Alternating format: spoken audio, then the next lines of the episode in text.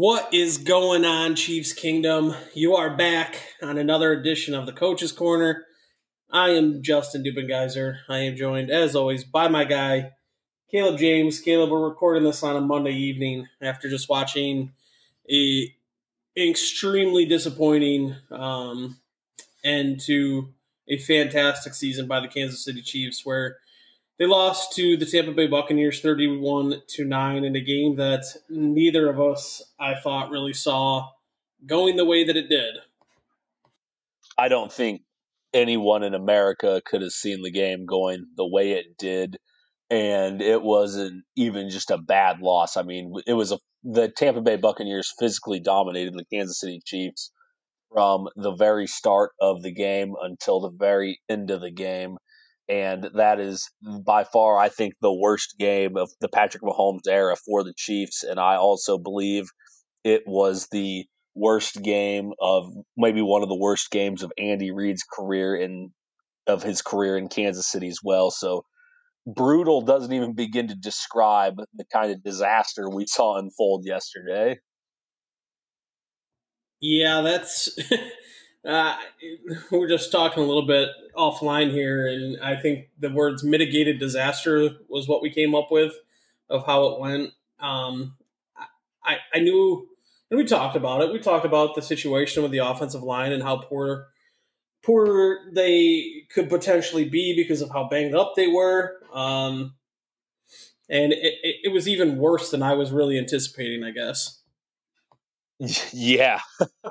You're not kidding, dude. I mean, we're sitting here watching this game unfold, and I don't know at what point where like you see guys like Andrew Wylie and Rivers, and you know maybe Andy Heck says, "I don't care at this point. Just hold them. We'll take the 15 every time, but just try something, something." And to be fair, I really thought Tampa had a pretty creative rush plan, even though they didn't really need to.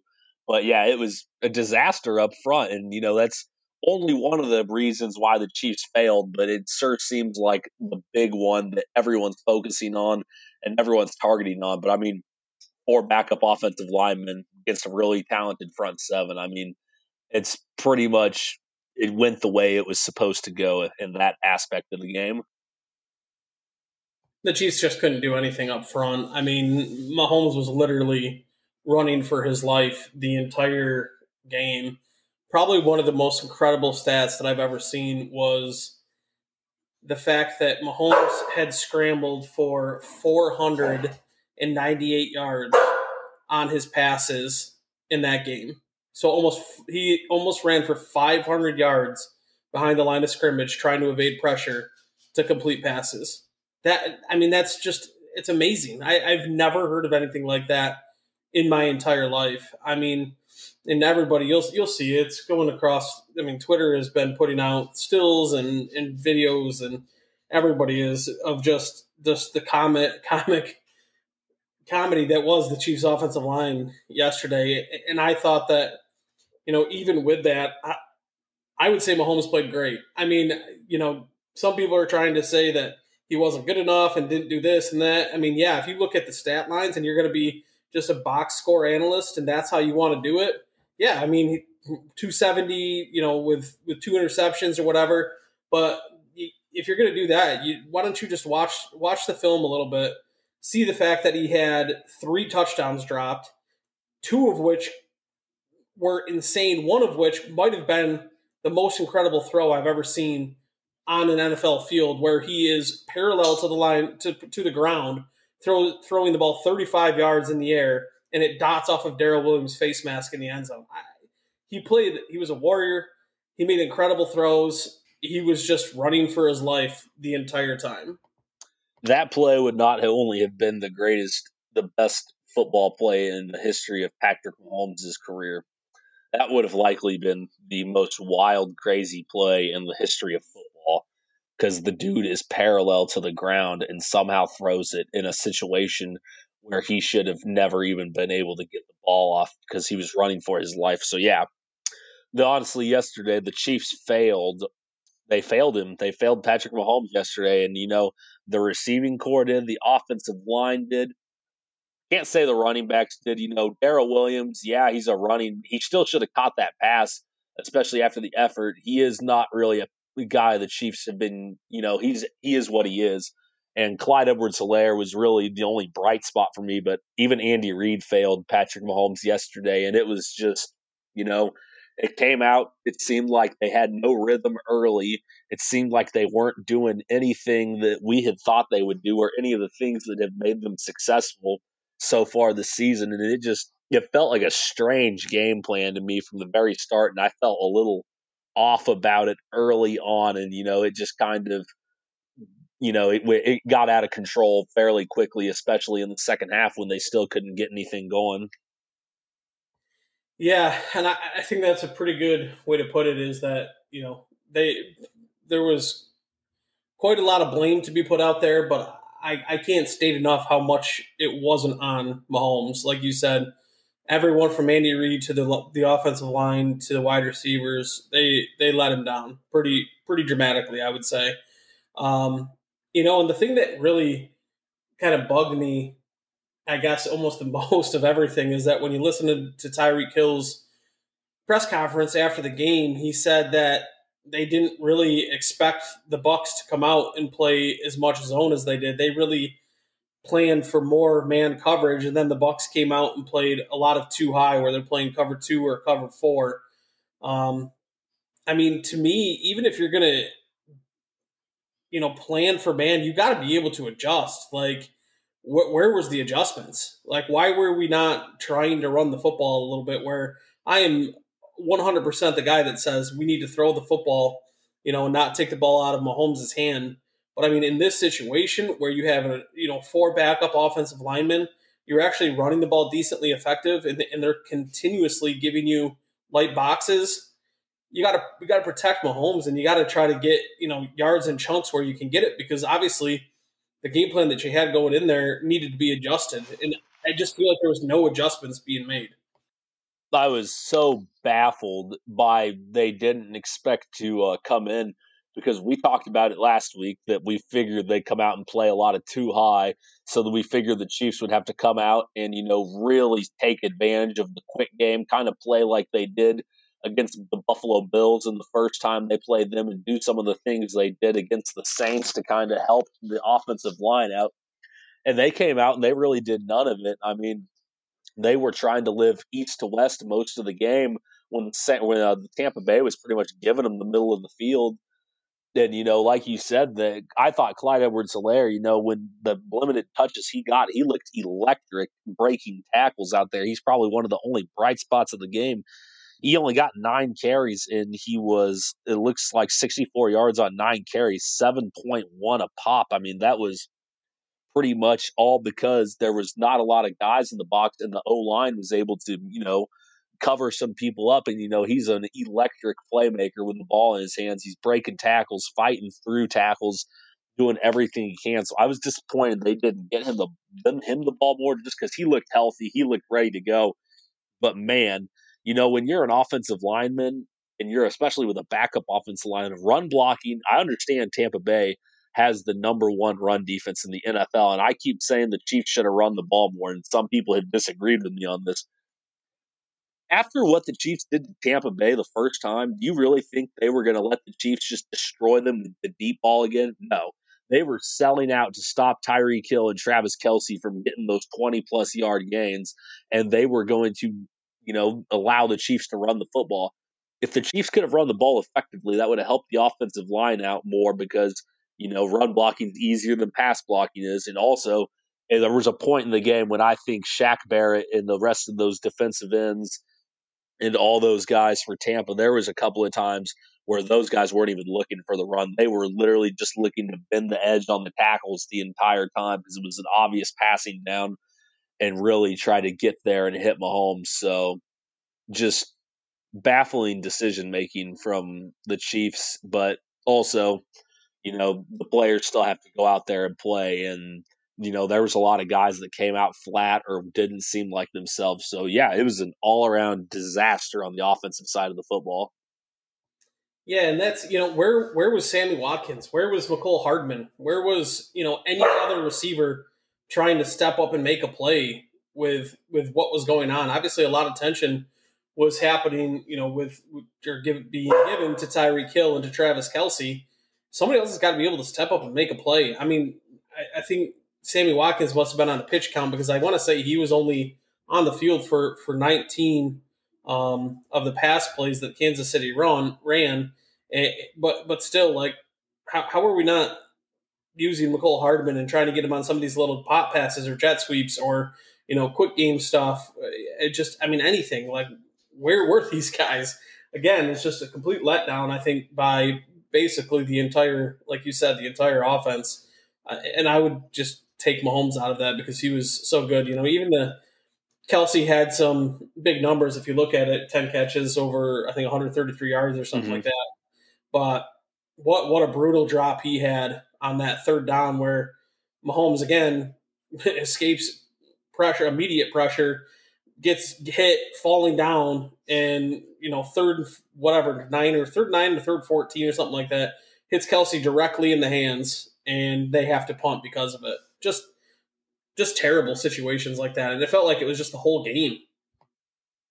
Yeah, dude, I mean, it's so crazy. I think another big thing to look at is a lot of the little mistakes that the Chiefs have made in the past, it finally came back to get them in the big moment. And some of the unorthodox things they do did come back to get them but yeah, it's incredibly frustrating and just some of the lack of focus. It seemed like there was a lack of focus at times, which we've seen before, and they've always been able to overcome. But they finally got to the point where they just couldn't overcome it because Tampa Bay had such a perfect game plan all around, and they just couldn't overcome the injuries up front. But I agree, the receiving corps from outside of you know Tyreek Hill last night was pretty embarrassing it was not a great performance at all. Sammy was definitely on a pitch count. I doubt he was close to full health or doubt to really being in that great a shape at this point in the season since he's been out for so long.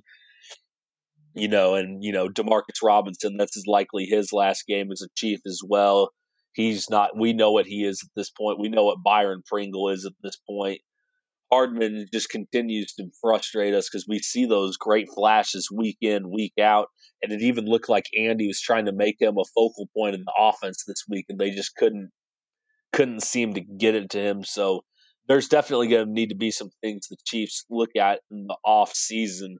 I would like to bring this up though because you know there was a situation in Kansas City this past week before the game of all times with Andy Reid's son, Britt Reid, you know, the Chiefs' uh, outside linebacker and defensive line coach, uh, with that car accident that he was in that has tragically injured some children who are now in the hospital. You know, you heard Andy Reid talk about it in the press conference after it. Where do you think he's right? Where do you think he stands right now because of that? Or do you think that that incident had any impact on the game? Because, you know, it could be the lazy thing to say it did have an impact and he might have been distracted, but I don't know it how much I don't know how big it would have been since they put the plan in. But do you think that it? I think it could have had some impact on the way that he adjusted to the plan because this is really a game where we didn't see Andy, you know, adjust to doing a whole lot. Yeah, I mean, for, first of all, on that, no, you know, obviously our heart and thoughts and prayers go out to the family and to the little girl who is in critical condition right now. I mean, just a very sad and, and tragic story. And obviously, everybody knows the history with Andy Reid and, and him losing his other son. And, you know, now he's going through this. Who his son, it's alleged that, you know, he was potentially under the influence of alcohol. And I just was reading something tonight that he was potentially even drinking at the facility. Um, just not a good situation all around. Obviously, he's got he's got some demons. He's clearly needs to you know fight and, and get rid of. But you know, again, let's you know keep your thoughts with with the little girl and, and hope that you know she's able to recover or whatever. But as far as far as um, Andy Reid's concerned, the coach and the play calling, I, I don't know how I don't know how that can't place somewhat of a distraction on you because it's such a tragic situation. Obviously, you know, he's a father. He's a father to his son who obviously was injured too and made some bad choices. And, you know, he's a father watching another family, you know, suffer and go through this stuff with it. I mean, it's got to weigh on your mind.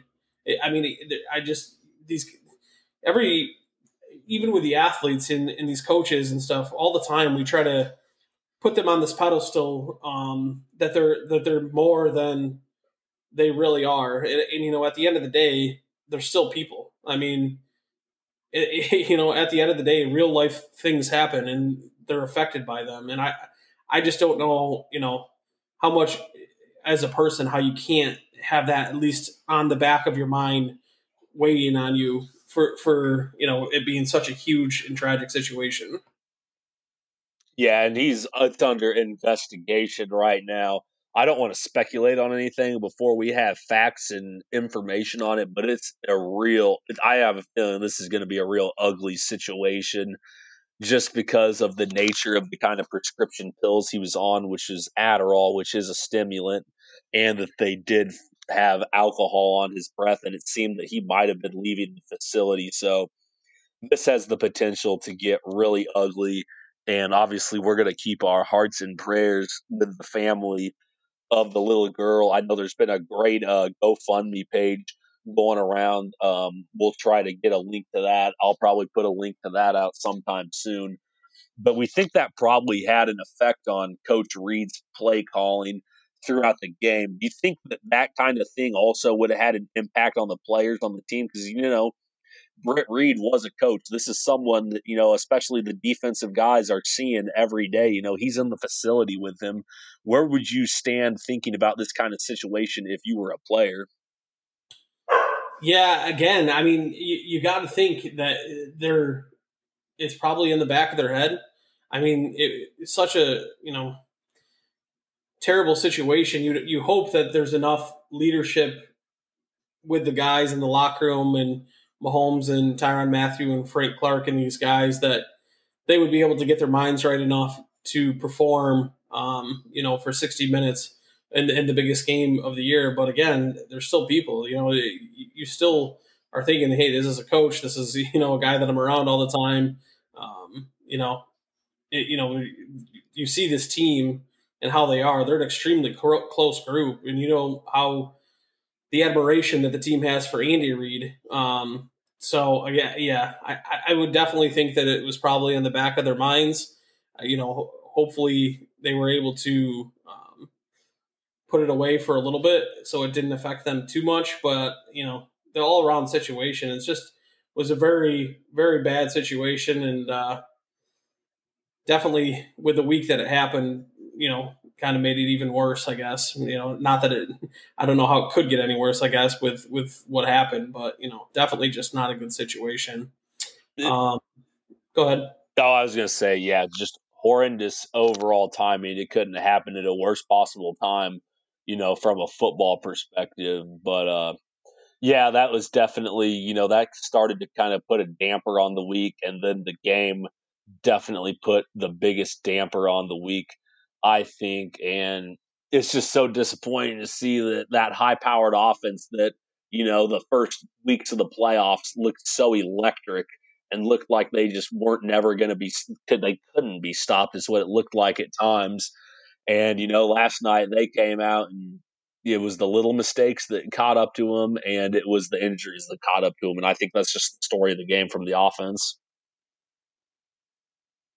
Yeah i, I just you know, and I think that.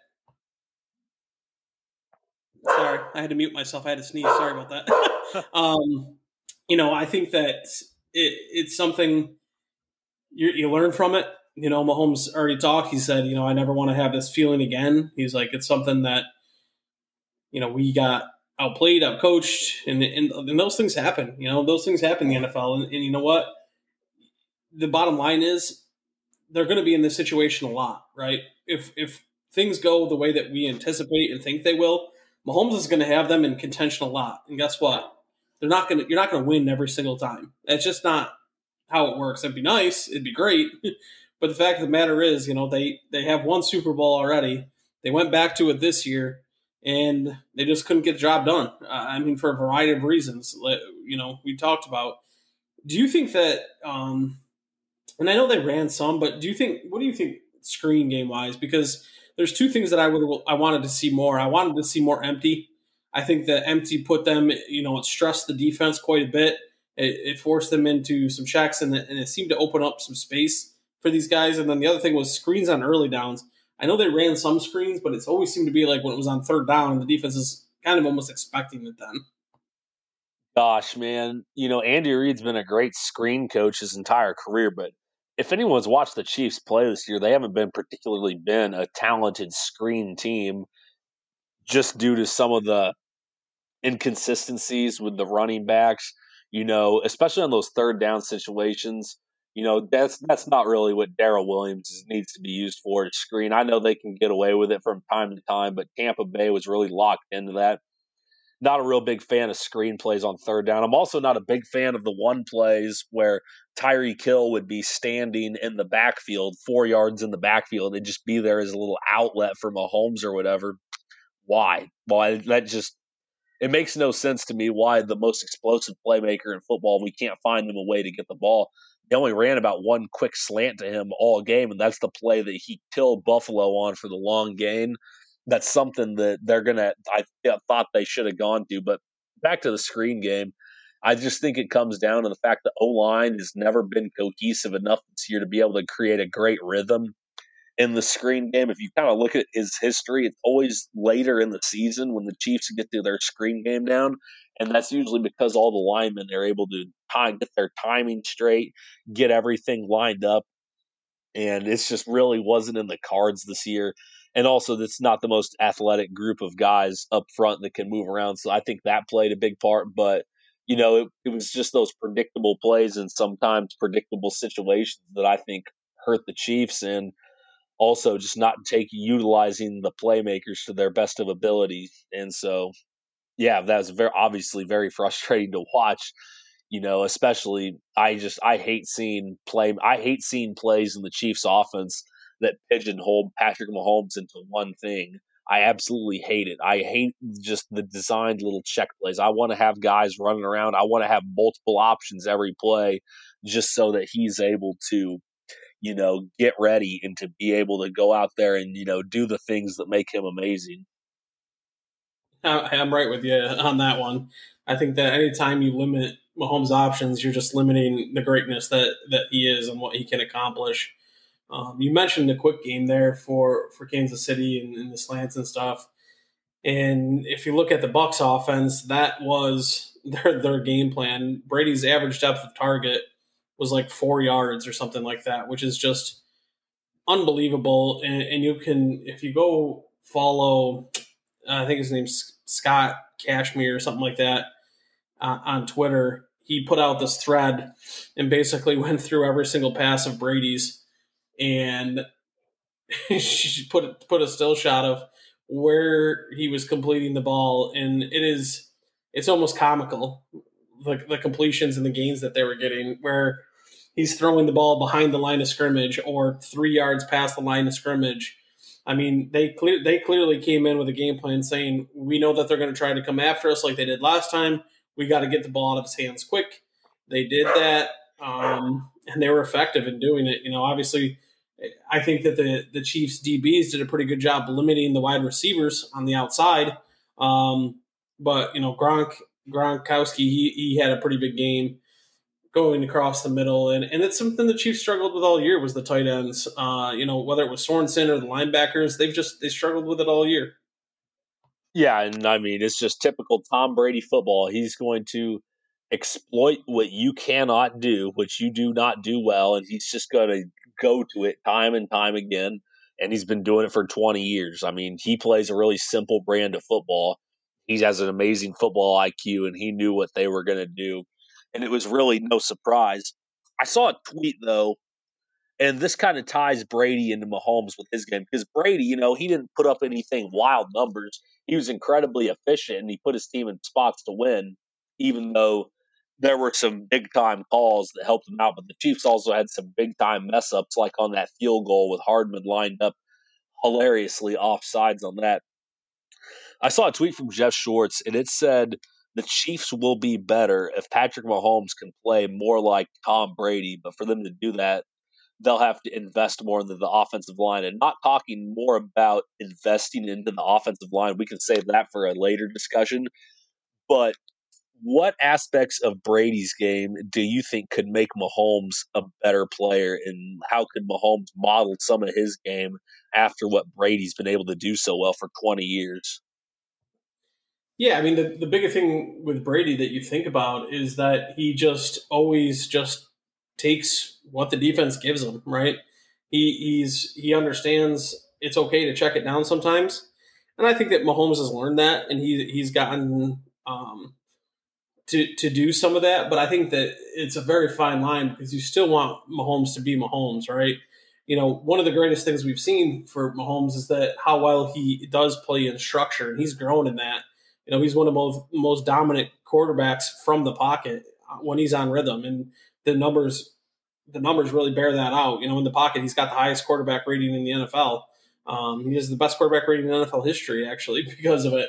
So, you know, and, and that's where Brady has really kind of made his mark is is the play action in rhythm, not afraid to check it down, understanding what the defense is going to do, and not um, not really forcing forcing the issue at times, which is which is smart, efficient football, right? I, I there was a quote uh, Jon Gruden said years ago is you'll you'll never go broke making a profit, and he was referring to finding your outlets. You know, it's okay to throw the ball to you know, for example, last night Leonard Fournette three yards from the line of scrimmage and let him let him pick up 15 for you. You know, that's what they were doing here. You know, you're running they're running like a split zone look, but instead of it being split zone, it's play action. Rob Gronkowski's coming or Cameron Brate's coming flat across the line of scrimmage and catching the ball three yards in the backfield and then turning it up and picking up 12. I mean, those are the things that you know I wish I, I wish Kansas City would have done last night is those short quick game stuff and let your athletes try to make plays and, and be okay with picking up five or six yards at a time you know? You don't have to you don't have to run the deep crossers the four verts every single every single play where you're trying to throw it you know 27 yards. And I, and I think that they have gotten better at that especially um, over the years with Mahomes. You know you see some of the quick stuff. And you saw it earlier in the year. Teams are playing deep and they were okay running the ball. They're okay running some of the quick game. Um, definitely would have liked to see more of it. Um, the other thing that I think it, last night was just how good, and it obviously helps Brady gets rid of the ball quickly, but the Bucks' offensive line is outstanding. I mean, I think I saw the stat today that Tristan Wirfs had like he's given up one sack the entire year for all the pass attempts that they had this year. I, I want to say don't quote me on it, but I want to say it was 799 pass attempts, and he only gave up one sack. So pretty incredible for a rookie. But you know their offensive line was obviously outstanding, and we talked about you know what the big thing could be with the offensive lines on both sides against the defensive lines, and they they clearly won that battle.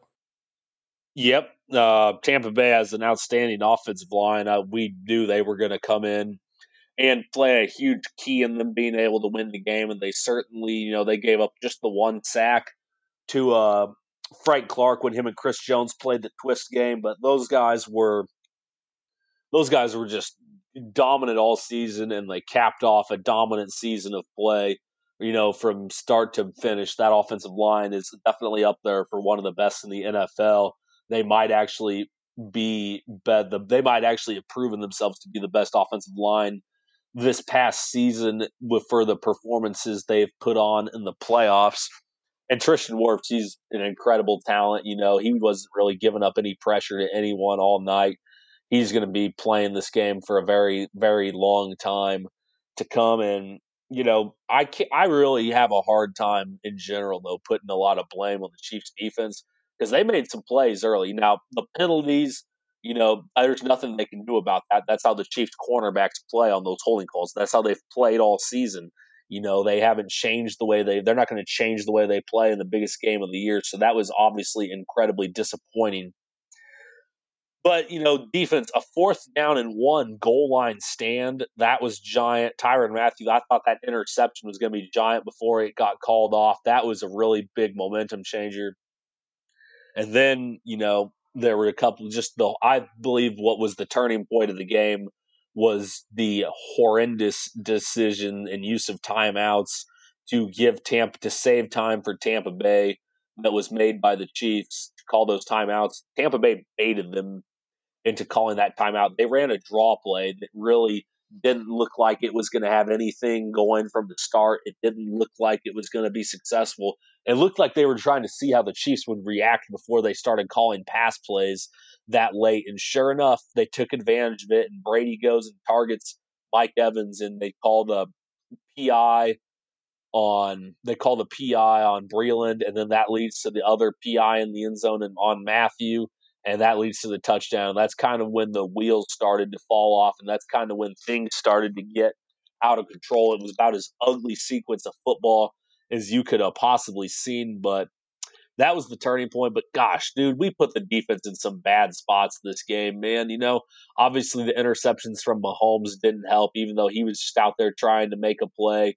It didn't help that we gave them more points after getting off the field on a on the the big field goal attempt and Tommy Townsend's shank. The special teams were also hilariously beaten just from mistakes that you cannot make in games like this. And you know, I've been on Dave Toub's case for a while now. He's just his unit has has really put the Chiefs in some bad situations over the past couple of seasons, and this was the time that Mahomes was not able to overcome those mistakes.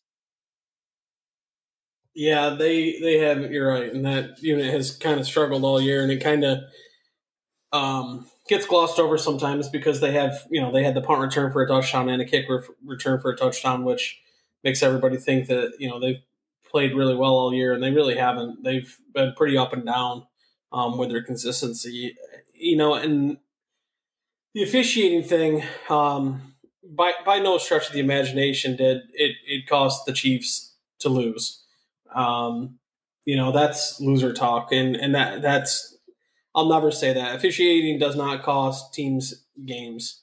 The the offensive line injuries were by far the bigger reason that Kansas City was not able to get the win. But I tell you that officiating was not fun to watch by any stretch of the imagination. There was some just unbelievably poor calls uh, with the holding and the defensive pass interference. And if you want to go look into it, you can search Twitter and you can see plenty of people talking about it and kind of you know the different stuff. Uh, you know, even the McAulay there, the the ex head of officials that works for Fox, tweeting out basically that yeah, don't have any idea why this crew was calling the, those penalties like they are, and how Tom Brady has had more defensive pass interferences and holdings um, called in his favor than any quarterback than all the other quarterbacks basic basically combined.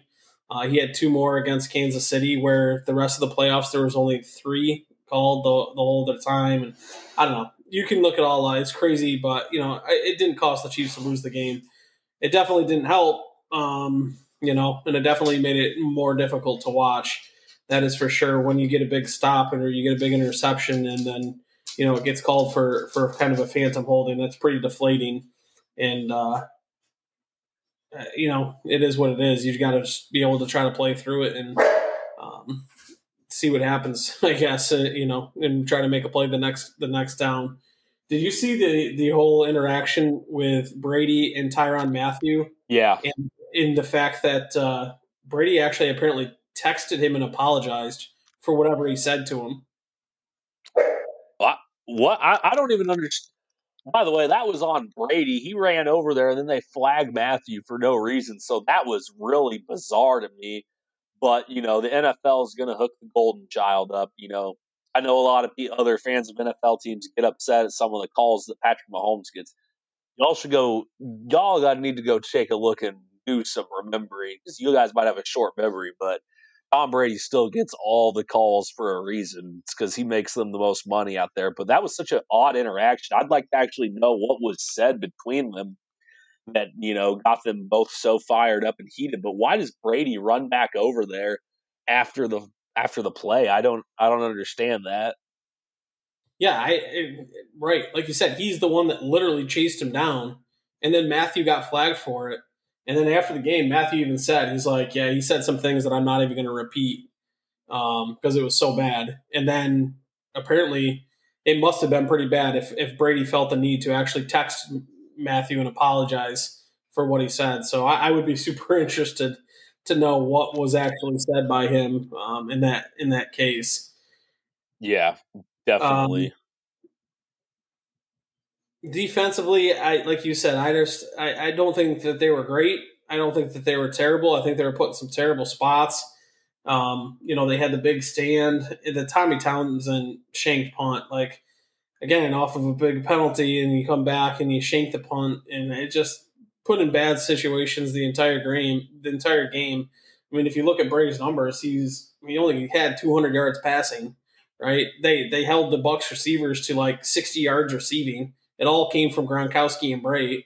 Um, so again, the the Chiefs corners did a pretty decent job on, and that's something that we talked about. That was going to be one of the bigger bigger matchups was the DBs on the outside, but it, they just again, like we said, we talked about it in the preview is um, you know, Gronkowski and Antonio Brown over the middle and in the slot and stuff, and that's where they they got beat, and the Bucks knew it too, and the Chiefs couldn't stop it.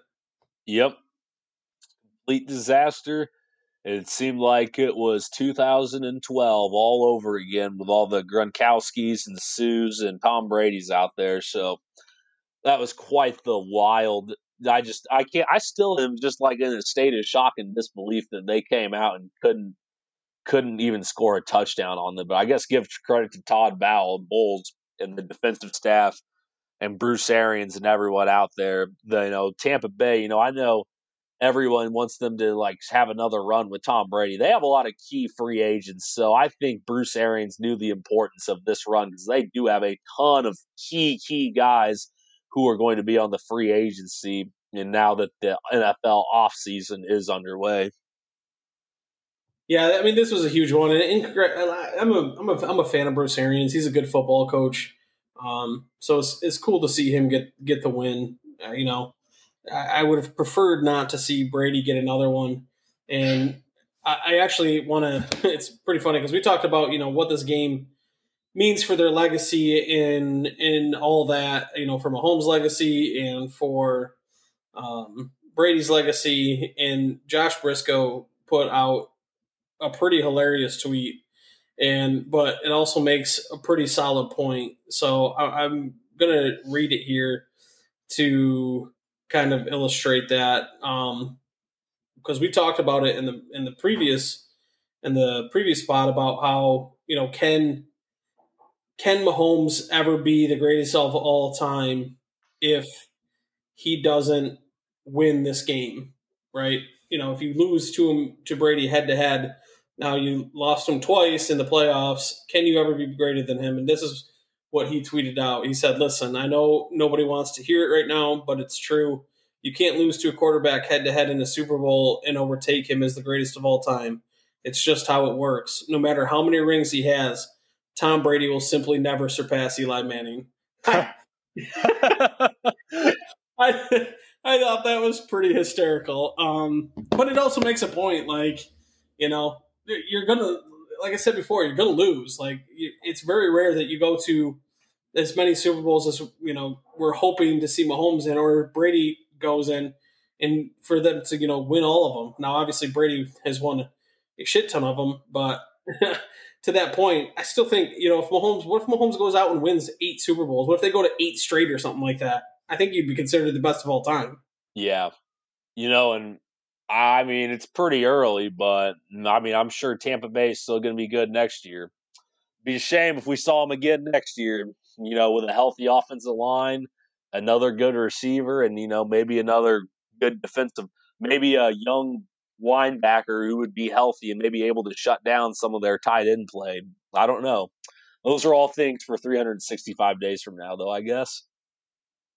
Yeah, and um, we'll we'll be doing a ton of the, the, the off season stuff here coming up because obviously there's a ton to talk about. Kansas City has a lot of free agents. Um, they have a lot of guys that are going to be up in the air. You know, and you start right at the offensive line. What's the deal with Mitchell Schwartz, Eric Fisher? Lucas Niang's coming back from opting out. Laurent Duvernay Tardif is coming back from opting out. Is Kelechi Osemele going to be healthy? Um, there's it's I mean it's going to be a pretty wild offseason to be honest with you for a team that's gone to two straight Super Bowls. I, I, I could foresee this this roster getting changed quite quite a bit. If you had to, you know, and I don't want to get too far into it because we're going to have a bunch of episodes coming up here where we talked draft and free agency and all that. But if if you could prioritize maybe one thing this offseason, would it be the offensive line? For me, it almost has to, especially with some of the things we've seen happen to Mahomes.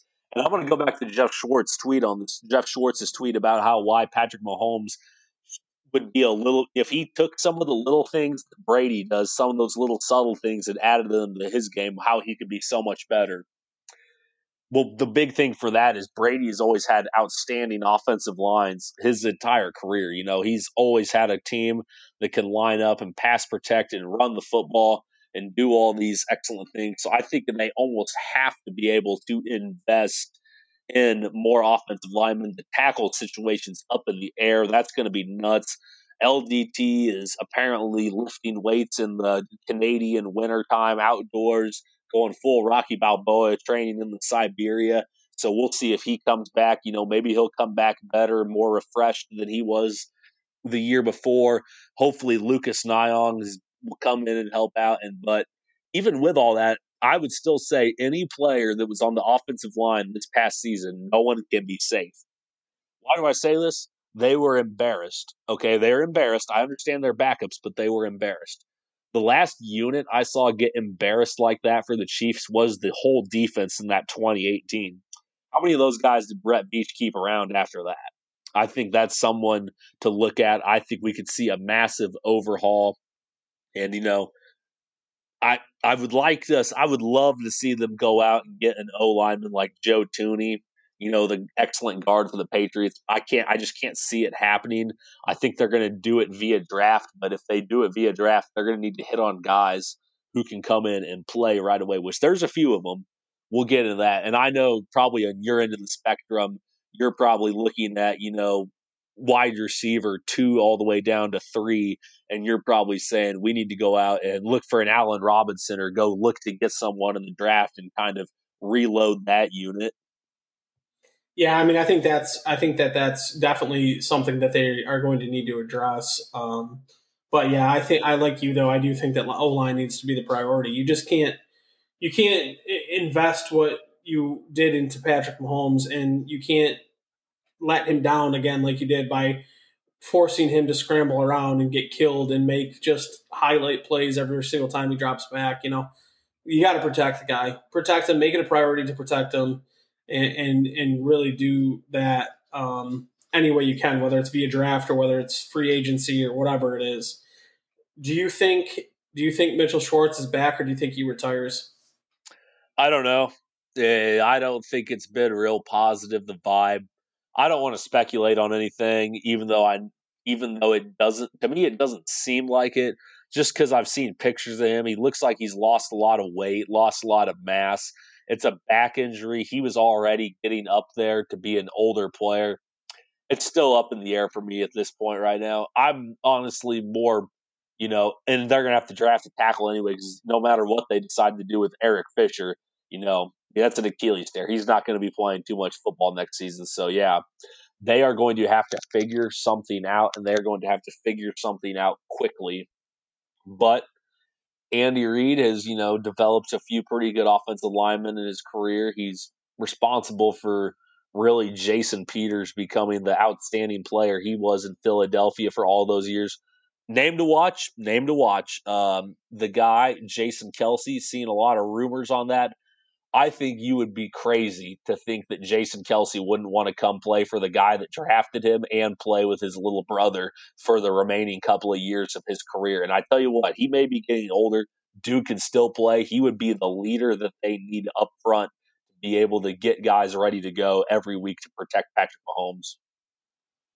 I would, I would love that move. I, I, I would absolutely love that move, and, and you know, and just to like you said, I, I, you know, there's a lot of speculation. You don't want to speculate too much, but I could I could I could see them either cutting or releasing both Schwartz and Fisher too because of the money that they're going to have and like you said Fisher's probably not even going to play next year because of the Achilles. Mitchell Schwartz could end up retiring and I've seen a lot of people speculating that so it'll be interesting to see. But yeah, I'd love a Jason Kelce and the funny thing last night too, I don't know if you saw but on Twitter was Allen Robinson talking about how basically Mahomes is is the man and the truth, and he's like asking where he should go, and he says that basically he's only ring chasing right now or whatever. So, I mean, you go bring Allen Robinson to that offense to cheer up the offensive line. Uh, I'll see you in Super Bowl Fifty Six. So um, that would be pretty sweet. But why don't we get out of here? Uh, tell everybody what you're working on, where they can find you, and uh, we'll, we'll we'll call it a night. All right, guys. As always, you can find me on Twitter at CJ Scoobs. Uh, I had a really good time talking to you guys during the season, but it's off season mode now, so we're gonna be hitting a lot of free agency, hitting a lot of draft. We got a real, real good little draft project lined up for you over Arrowhead Live, so you'll see. Um, we'll see more about that. I'm gonna go ahead and like do a season recap in the GMKC this week. So be on the lookout for that. I probably won't do too much writing this week. I'm going to kind of reset. I'll probably still post some film clips to Twitter, as ugly as the All 22 is. Be a good coach, a play, good player, or even a good an- analyst like I'm trying to do now. You got to get into the film and really look at the stuff. So that's what I'll be doing. And yeah, you know, check out all of our podcasts. We appreciate all you guys that listen to us. Yeah, heck of a season. Um, didn't end the way that obviously everyone in Chiefs Kingdom had hoped. And, and you know what? It, it is what it is at this point. Like Mahomes said, they'll, they'll be back. He's going to figure this out. And I think that this is going to be, you're going to see an even hungrier, hungrier um, more determined Patrick Mahomes next year, which is a scary thought for the rest of the NFL. Um, but you can find me on Twitter at jdiz1617 as always. Make sure you're heading over to Arrowhead Live got all the different podcasts out there. Um, got a ton of different articles coming out, so be on the lookout for those. Um, but heck of a season. Had a lot of fun being able to talk talk Chiefs football with you, Caleb, and uh, I appreciate everybody that here that's been listening. But like Caleb said, ton of stuff coming for the offseason, free agency, draft stuff. Um, hopefully, working on some some different avenues of of the way we're getting our content out potentially too. So be on the lookout for that. But guys, we girls, we appreciate everybody being here, and we'll talk to you next time.